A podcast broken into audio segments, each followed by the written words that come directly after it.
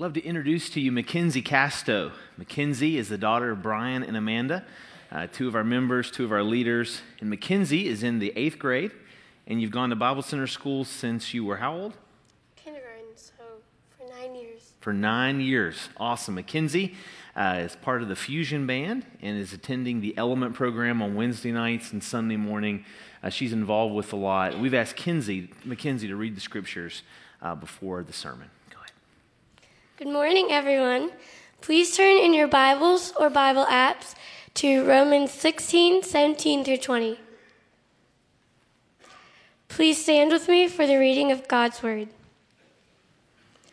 I appeal to you, brothers, to watch out for those who cause divisions and create obstacles contrary to the doctrine that you have been taught. Avoid them, for such persons do not serve our Lord Christ, but their own appetites and by smooth talk and their and flattery they deceive the hearts of the naive. For your obedience is known to all, so that I rejoice over you, but I want you to be wise as to what is good and innocent as to what is evil. The grace of our Lord Jesus Christ be with you. This is the word of the Lord. You may be seated. Amen. Thank you, Mackenzie. I want to begin by asking this morning how many of you have ever had a surgery? Who admit you've had surgery sometime in your life? Okay, many of us. If you've had surgery, you probably have a recovery room experience uh, somewhere along the way. You may even have a good story to tell. If you work in the hospital or if you've ever been with a family member in the recovery room, I'm sure you have a very good story to tell. I Googled this week the best recovery room stories. One of my favorites was the story about the guy who's waking up and he's trying to convince everybody that they're all floating on tiny little rainbows. Um, one of my friends was waking up in recovery room, and before he was married, he began to tell his mother about all of his girlfriends and about all of their dates. Uh, who knows what you'll say in recovery room? I received permission to tell this story. I don't tell very many stories on my wife, but she gave me permission to tell this one. After we moved back here to Charleston a few months ago, she had some surgery, and as she's waking up over here at the, uh, the surgical hospital, she knows that the medicine has a tendency to make her silly and she typically, typ- typically tries to be rather reserved, but she just kept saying, I hope it doesn't make me silly. So before I even saw her, they're wheeling her down the hall, and I hear her at the top of her lungs as she's waking up, trying to convince the nurse, Don't let me be silly. Don't let me be silly. So I'm thinking, okay, honey, it's okay. Just calm down. We're not going to let you be silly. And, and she comes into the, the recovery area there, and I'm, I'm standing beside her. And then shortly after, they wheel a 14 year old girl in beside her who is uh, recovering from gallbladder surgery. And she starts to wake up, and the girl starts to cry. My wife would never say this. Uh, but then she, still under coming out of the sedation, she said, What a pansy! What a pansy! People are wondering, are you a pastor? I'm like, yes, yes, I'm a pastor. My name is Matt Santon, and I'm pastor of River Ridge Church here in Charleston. Recovering from surgery is a, can be a difficult task. And recovering from hard religion, really, or any kind of hurt or pain or abuse, can also be a difficult task.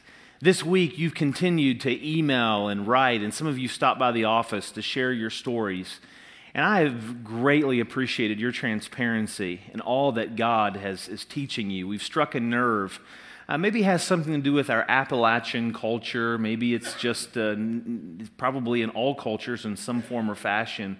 Some of you shared stories about the typical Appalachian stories about women not being allowed to wear makeup or they weren't spiritual if they wore pants, or some shared the story about not being allowed to go to the movies, but you were allowed to go to the video store, and our children don't even know what video stores are.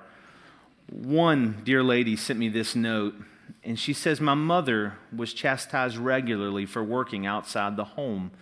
As a school teacher, my father was a coal miner, often without work, and we would not have survived without my mother's income. But the church accused her of having little faith and shirking her duties as a wife and a mother because she worked. In order to pacify the church, she actually stopped teaching for a while, but ended up going back to work when we had to go on public assistance for food. She lost a few years of her retirement. because of it. A man came into my office this week and shared a story about growing up being spanked repeatedly because he would get answers wrong on a test at school. Maybe your hurt is different. Maybe it's physical. Maybe it's emotional. Maybe it's some other form that's much worse. And so we come to this passage, the third of our series, and we're reminded that Paul says to watch out for those who cause divisions and avoid them. It's healthy for us to set up boundaries in our lives to protect those and those that we love. But we remembered last week that Paul also says to let your obedience be made known to all. There comes a time where we just have to put the ball in the hoop and do what God has called us to do and not worry about what others think. But this morning, Paul takes it to a, a whole nother level in the verse that we're going to look at. And in verse 20, Paul reminds us that there is a bigger picture.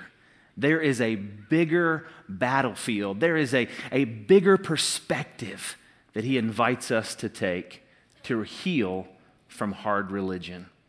I invite you to follow along in your notes or on the app. We're going to look primarily this morning at Romans chapter 16 and verse 20. In verse 20, Paul writes, the God of peace will soon crush Satan under your feet.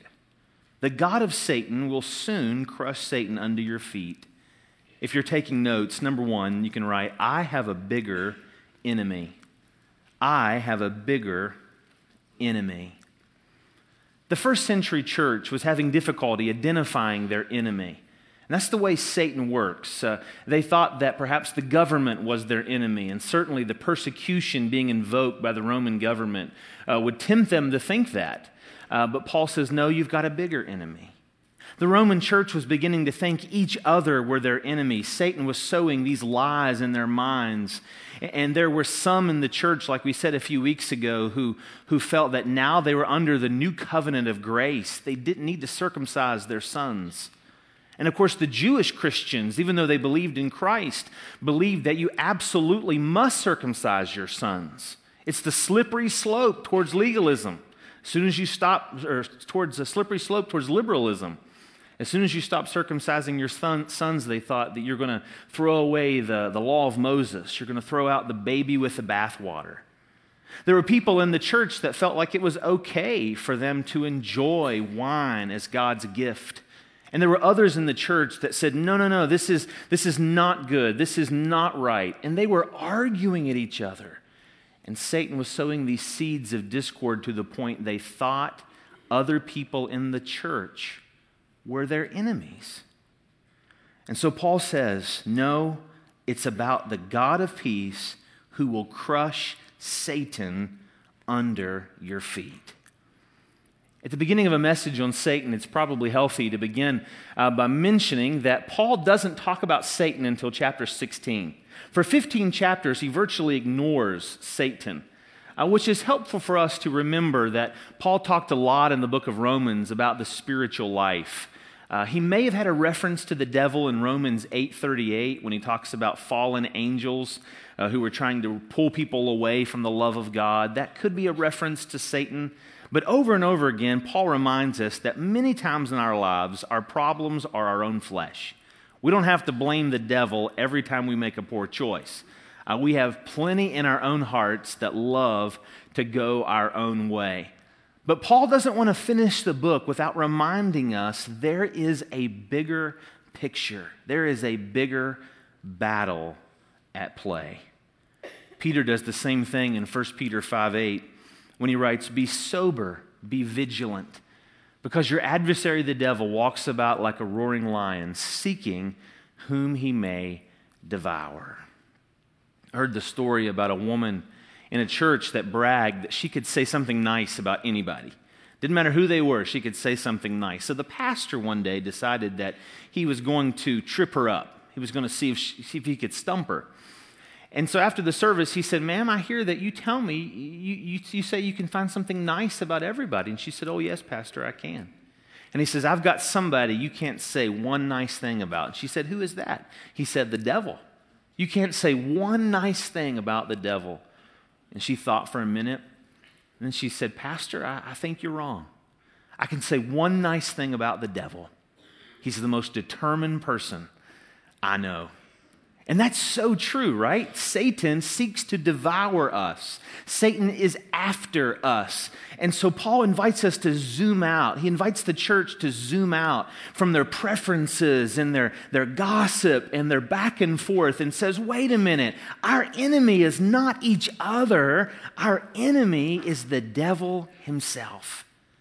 I have a bigger enemy. But he continues with this thought. In your notes, I've summarized it this way How else can we heal from hard religion? Number two, remind yourself Jesus won my victory. Jesus won my victory. Verse 20 again the God of peace will soon crush Satan under your feet. In order to understand the Bible, we must read it like a story. Sure, it's filled with great quotes and great proverbs, but the Bible was intended to be understood in the context of story. 66 books, 40 different authors, over almost 2,000 years. And so, in this little verse in verse 20, that's what Paul is reminding us of. The Bible is never intended to be a magical book that we open for incantations and we find just the right verse and we use that verse to prove some point that we want to get across on our agendas. But the Bible is much bigger. That's why context is always king. I encourage you to read, pick up a good book. If you're new to the faith, you'll love this book. It's about 100 pages or so, a little over 100 pages. Uh, if you've been a believer for years, you'll also love this book. It's about how to understand the entire Bible, God's big picture, tracing the storyline of the Bible. Vaughan Roberts is one of my favorite authors. I think you'll enjoy the book. In Romans 16:20, if you're taking notes, he, he's quoting a passage from Genesis. He's quoting Genesis 3:15. In Genesis 3:15, Moses wrote, I will put enmity between you and the woman. God speaking here. And between your offspring and her offspring. He shall bruise your head, and you shall bruise his heel. Paul quotes Moses almost word for word. Now, what was Paul doing?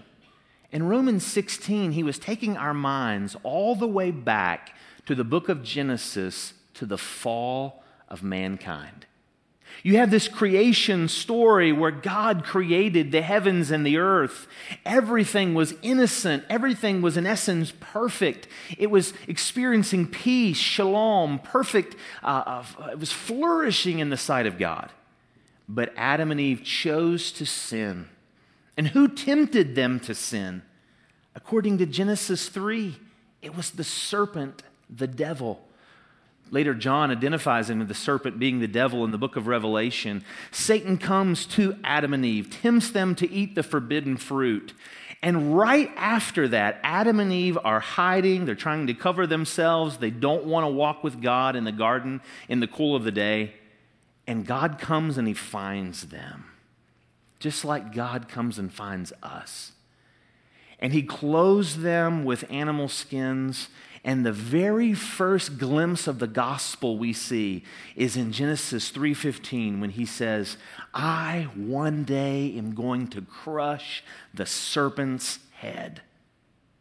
Now, sure, when Jesus died on the cross, Satan was able, like a snake, to, in essence, to bite the heel of Christ, but Christ crushed his head.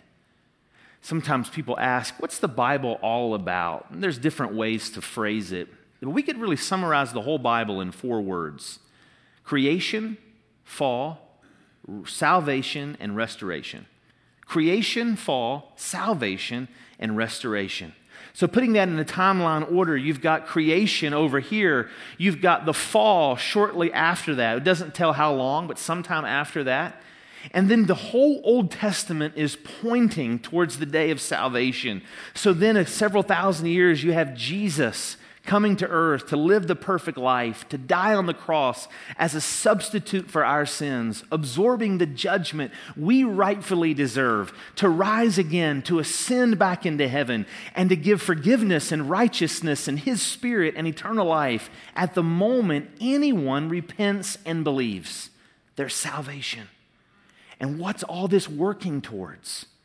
The day in the book of Revelation, chapters 21 and 22, when he will make all things new. This isn't the end, it's only the beginning.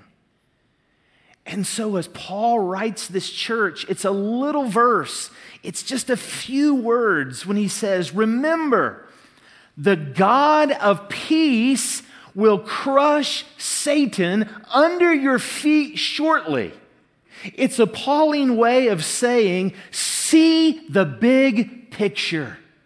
Your battle isn't your differences with the person sitting beside you, and your battle isn't even ultimately with the person who wounded you deeply. But our battle is with Satan himself. And when we see the bigger picture, that allows us to forgive. That allows us to move forward with confidence and grace because we go, ah, it was never really about that person. It was about Satan trying to ruin my life. It helps to zoom out. In verse 20, he says he's the God of peace. Why would he call God the, the God of peace? Well, we know that's true. But in context, if you're taking notes, this is a theme that's woven throughout the book of Romans.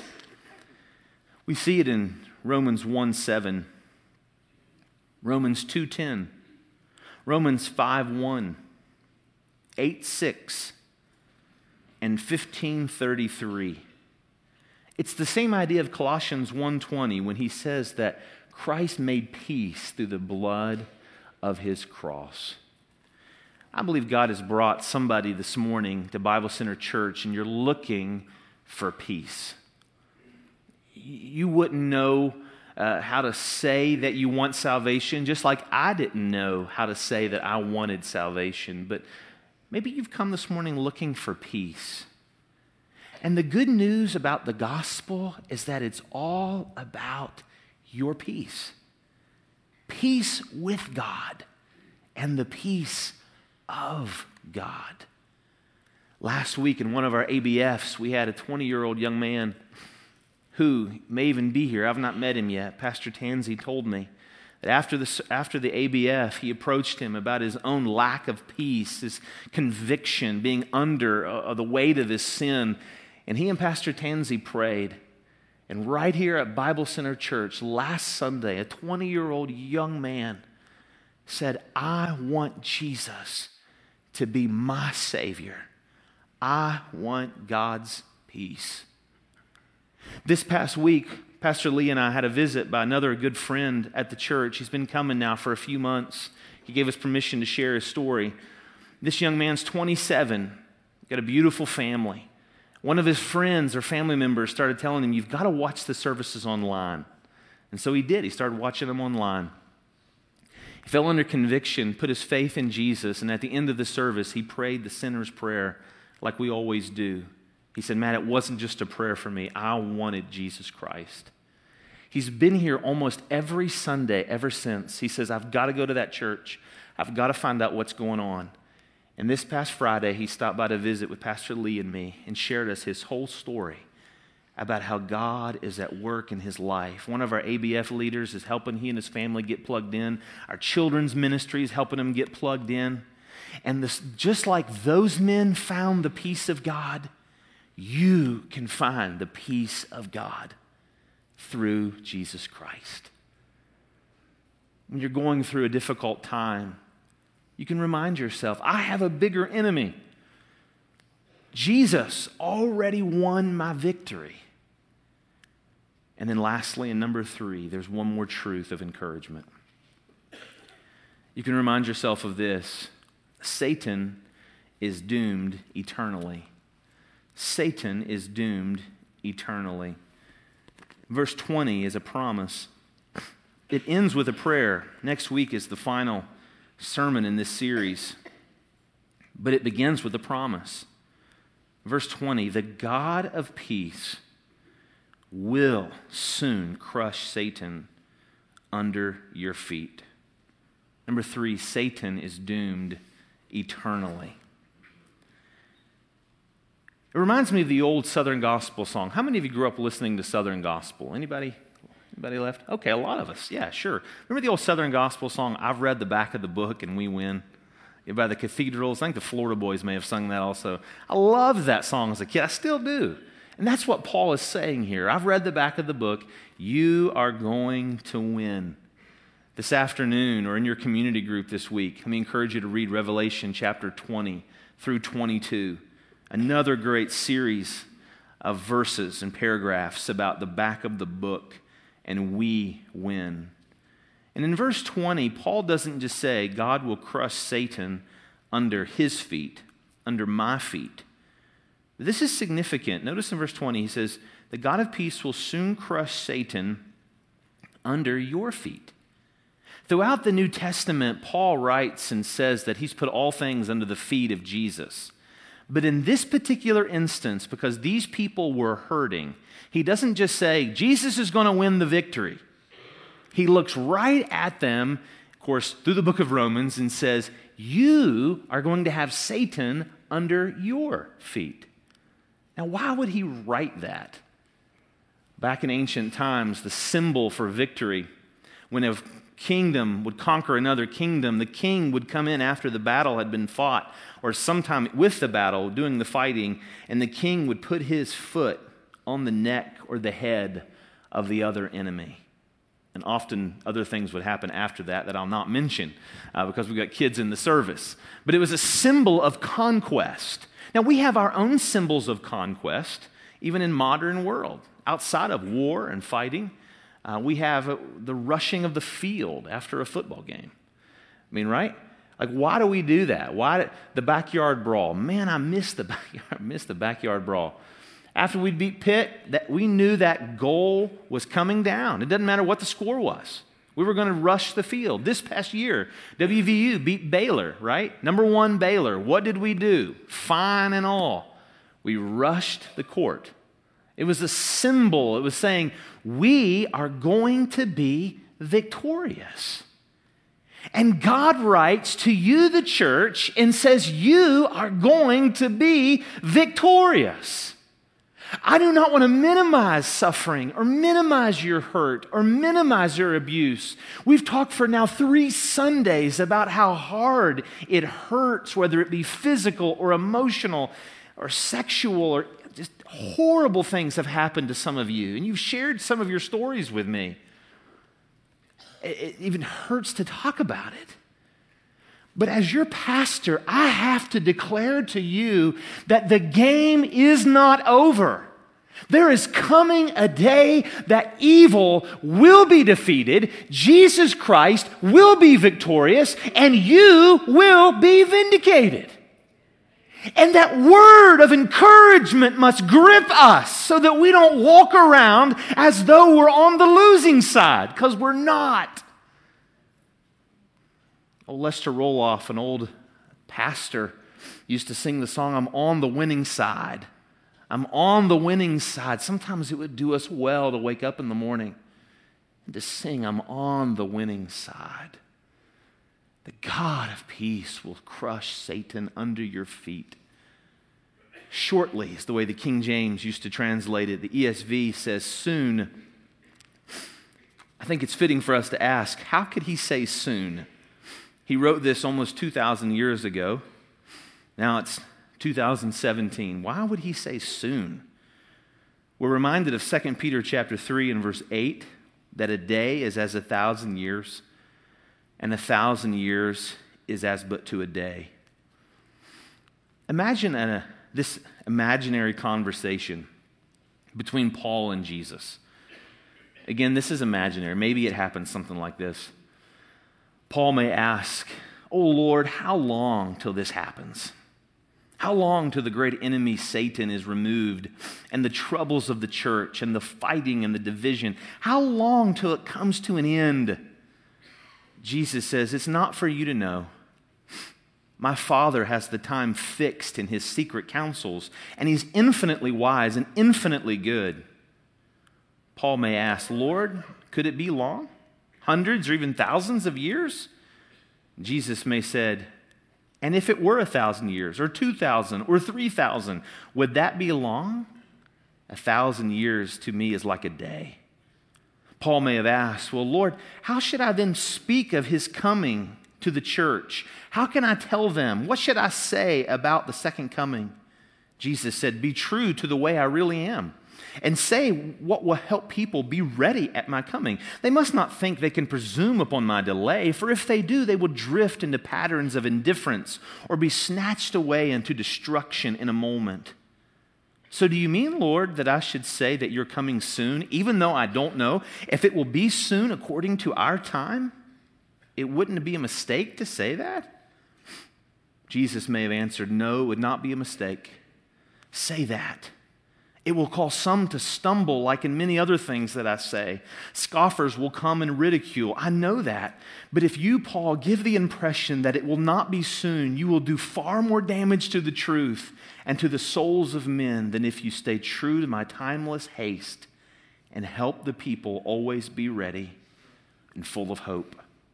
Imagine Paul asking or answering, Thank you, Lord. I know that it would be love. I would love for you to come back while I'm still alive. I would love to be clothed with life rather than death. But come, Lord Jesus, come quickly, but come in your time. And you can hear Jesus answer Paul, My dear servant, your desire for me and my quick return is a great honor. I would not want you to desire anything less. Finish this letter to the Romans and pray that those who come after you will have your same desire. And until then, never forget, and don't let the people forget, that when I come, I will crush Satan under your feet. What's the main encouragement this morning? It's simply this keep fighting the fight because God has won the war. Keep fighting the fight because God has already won the war. The whole time I've been preaching, you may have noticed a picture frame at the front of the platform. Maybe they forgot to move something. Well, imagine with me for a minute that this picture frame is the only way to see onto the stage. So use your imagination. Picture we build giant walls that reach the ceiling, and the walls match the front lip of this platform. And the only way you can see, hear, or smell you wouldn't want to smell my feet are there but it, it's, it's through this picture frame let's pretend that's your only window but i continue to preach as normal even though there's a wall here and, and you might be able to hear some of the message but you wouldn't get all of it because you don't see the big picture. I could use illustrations and, and words on the screen, and you might be able to catch the gist of it, but you wouldn't be able to get all of it because you couldn't see the big picture. It's only when you see everything in view, then can you recognize what's really going on. And, Christian, it's only when you can see God's great big picture that you can truly recognize what's going on in your life. Your suffering is so much more than just the hurt that you've experienced. Your suffering is so much more than the consequences that it's left on your life. May I humbly, as your pastor, ask you to step back this morning and see the big picture. I have a bigger enemy, but Jesus has won my victory. And praise God, Satan is doomed eternally. Keep fighting the fight because God has won the war. Let's bow for prayer. Our Father, I thank you for what you're doing in the hearts of our people. I pray that you would continue this work as long as we hide our pain, pretend that it doesn't exist. We're not going to heal. It'll always just hinder us as a church. We'll get to a spot and won't be able to go any further. I pray you would help us to live like David did, transparently, to grow, to move forward, recognizing we still will be hurt, and there'll be times where we even cause the hurt unknowingly. But help us to live for the bigger picture. With heads bowed and eyes closed, maybe God's spoken to your heart this morning about your peace. You came looking for peace. Can I invite you right there where you sit to pray to receive Christ? He loves you and took your pain, took your sin on the cross, but rose again to give you new life. There's no set prayer, no magic words in the Bible. But whoever calls on the name of the Lord will be saved. Can I invite you to call on the name of the Lord today? He will not disappoint. With heads bowed and eyes closed, as I pray, let me invite you to pray these words with me in your heart. Dear Lord, I know I need a Savior.